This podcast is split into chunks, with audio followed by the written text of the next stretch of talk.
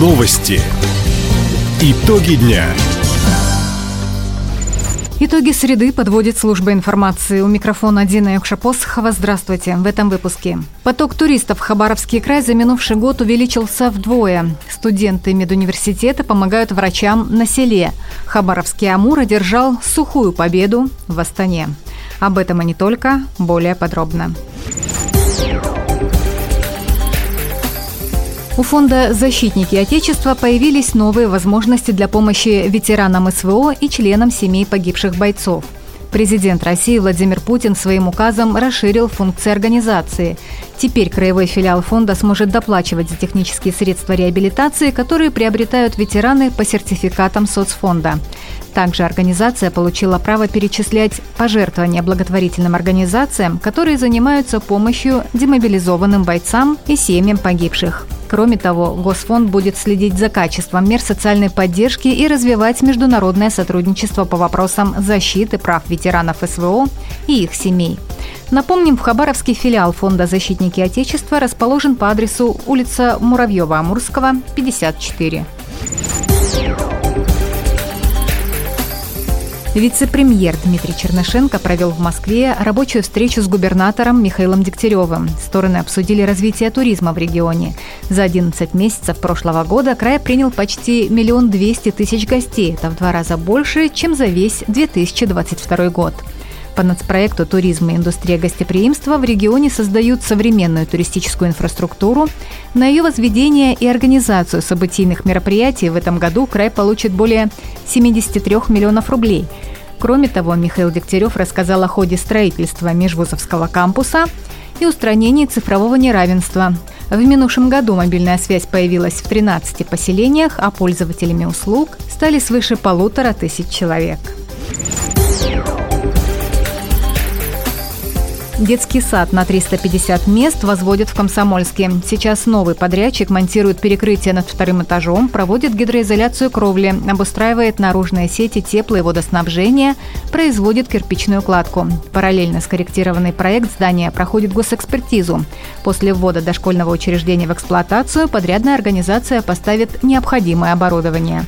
Объект возводят по нацпроекту «Демография», который инициировал президент России Владимир Путин. Напомним, по этому же нацпроекту в Хабаровске идет строительство детского сада на 190 мест по улице Запарина. Волонтеры-медики вне зимних каникул помогают врачам в нескольких районах края. В медицинском десанте 20 человек. Студентов и ординаторов распределили по районным больницам, амбулаториям и ФАПам Нанайского, имени Лазо и Хабаровского районов. Накануне добровольцы помогали провести диспансеризацию в амбулатории села Георгиевка района имени Лазо.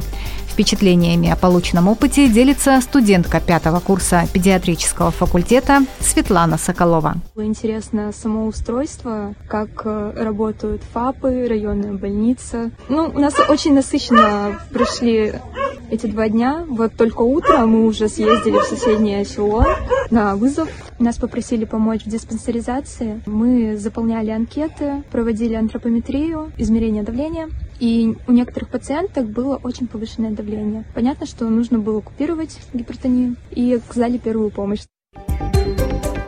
В региональном Минздраве отметили, такая профориентация способствует привлечению молодых людей в районные больницы.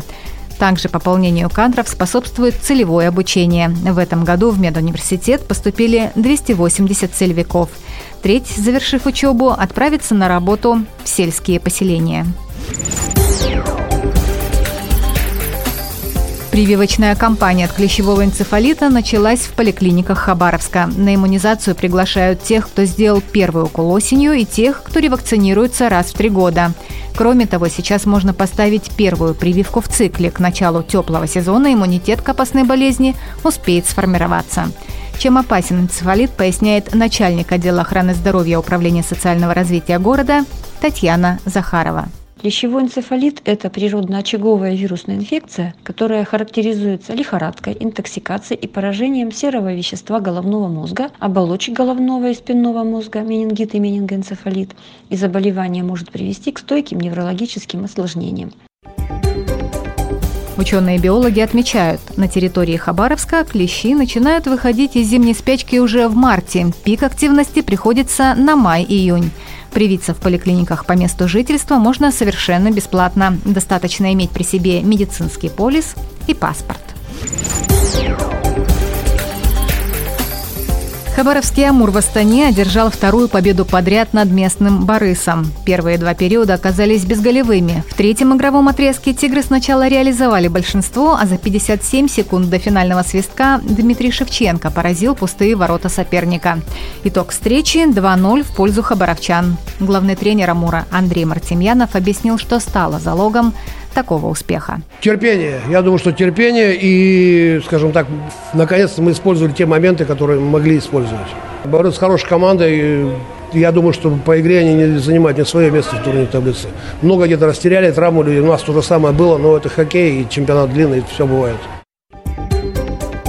следующий раз Амур сыграет с Борисом уже в Хабаровске. Встречи на льду Платинум Арены пройдут 16 и 18 февраля. А завтра соперником «Тигров» станет «Лада» из Тольятти.